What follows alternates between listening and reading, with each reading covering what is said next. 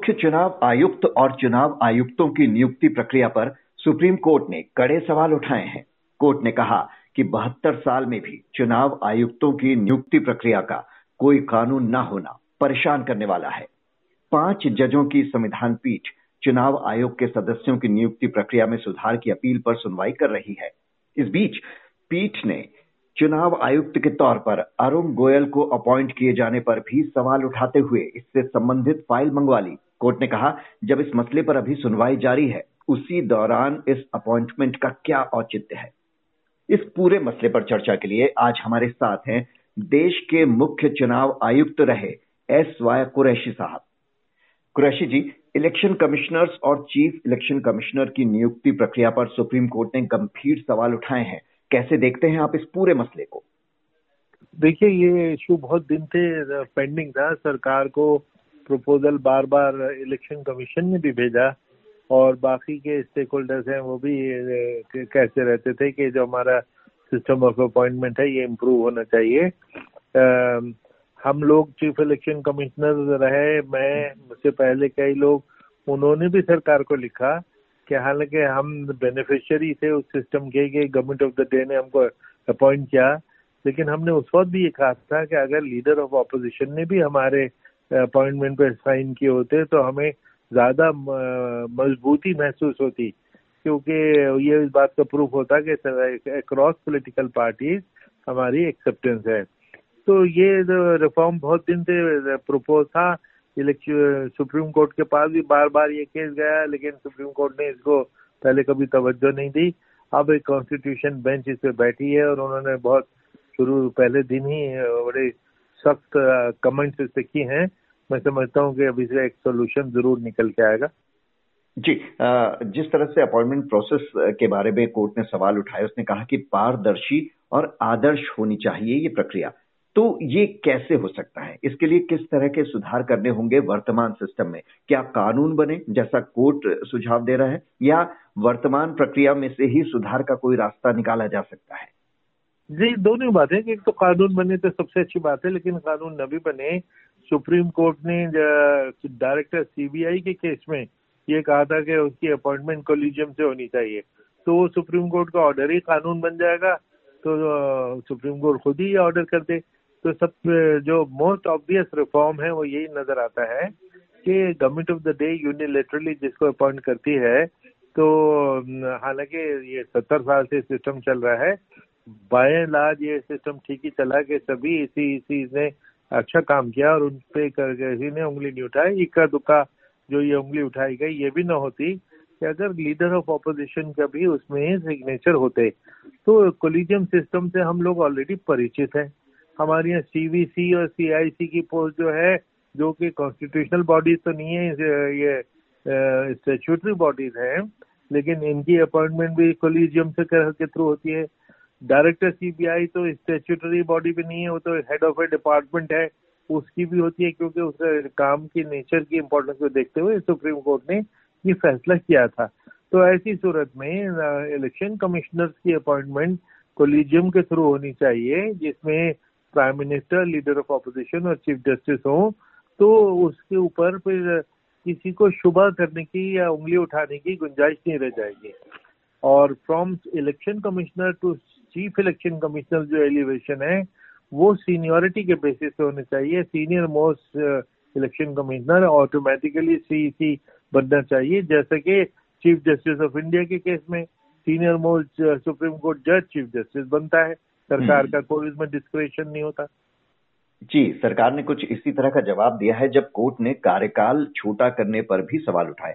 Supreme Court ने कहा कि 2004 के बाद से हम देख रहे हैं यूपीए के काल में भी और अब एनडीए में भी सभी मुख्य चुनाव आयुक्तों का कार्यकाल छोटा किया गया। कोर्ट ने कहा कि कोई भी अपना छह साल का कार्यकाल पूरा नहीं कर पाया। तो इस बात पर के हाँ जी। इस बात पर ये सुप्रीम कोर्ट ने इस चीज़ को समझा ही नहीं।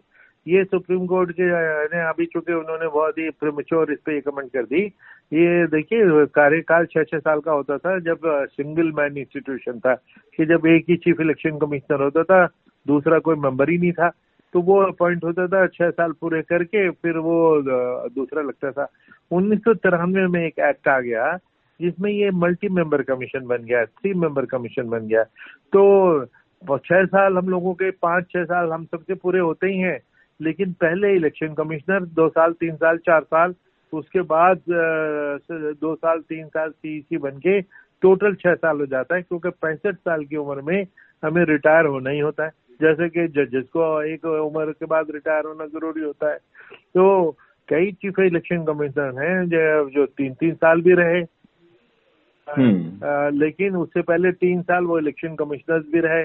और इलेक्शन कमिश्नर और चीफ इलेक्शन कमीशन की पावर जो है वो बिल्कुल बराबर है।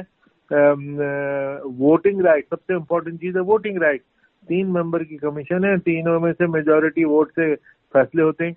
यानी दो इलेक्शन कमिश्नर, अगर चीफ इलेक्शन कमिश्नर को सुबह से शाम तक दस बार ओवर रूल कर दें तो इलेक्शन कमीशन तो न्यूट्रलाइज हो जाएगा तो इसलिए ये जो टेन्योर है, ये इलेक्शन कमिश्नर एंड सीईसी का मिला के देखना चाहिए, न कि सीईसी का अकेले देखना चाहिए, वरना तो फिर यही आपको दिखाई देगा कि साल, डेढ़ साल, दो साल में रिटायर हो जाते हैं हम्म।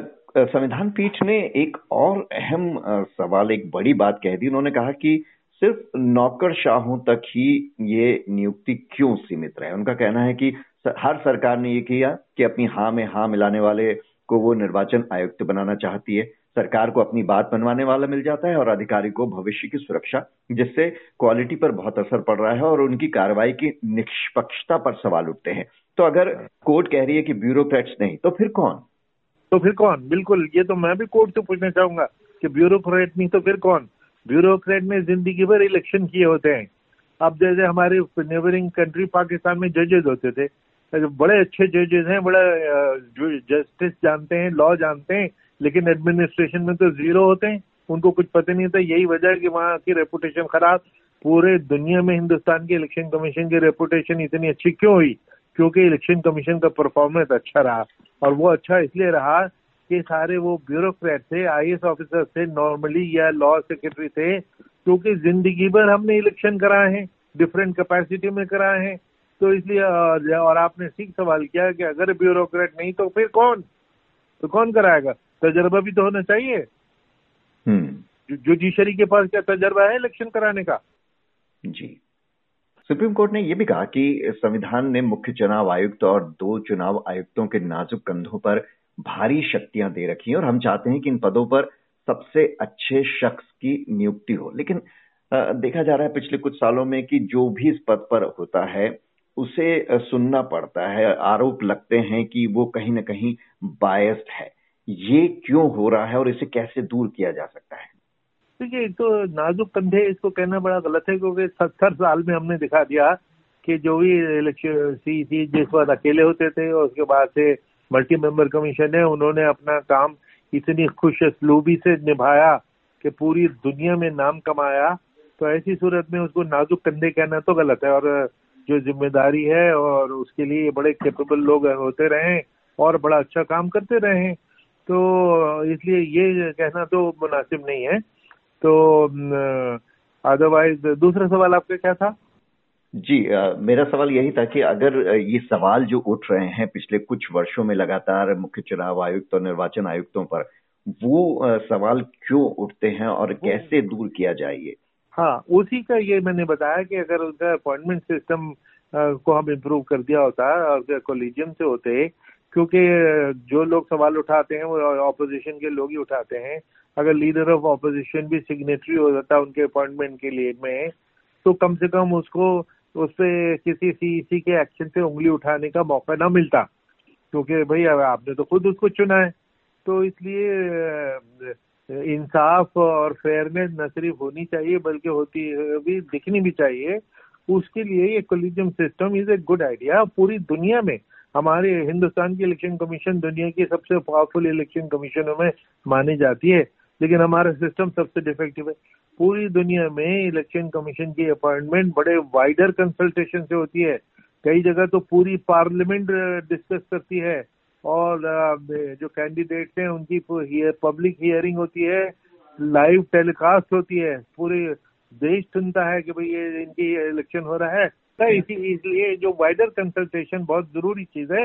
And minimum wider consultation is a three member collegium जो जिसकी हमारे एक्सपीरियंस है already CVC CIC director CBI तीनों के लिए एक ही कोलिजियम है chief prime minister leader of opposition और chief justice of India leader of opposition अगर किसी वजह से ना हो तो लार्जेस्ट सिंगल पार्टी के मेंबर को लीडर को ले लीजिए। क्योंकि स्पिरिट तो वही है ना कि वाइडर हम्म। कंसल्टेशन मानी जाए और उसकी वाइडर एक्सेप्टेबिलिटी हो इसके लिए ये बहुत ज़रूरी है।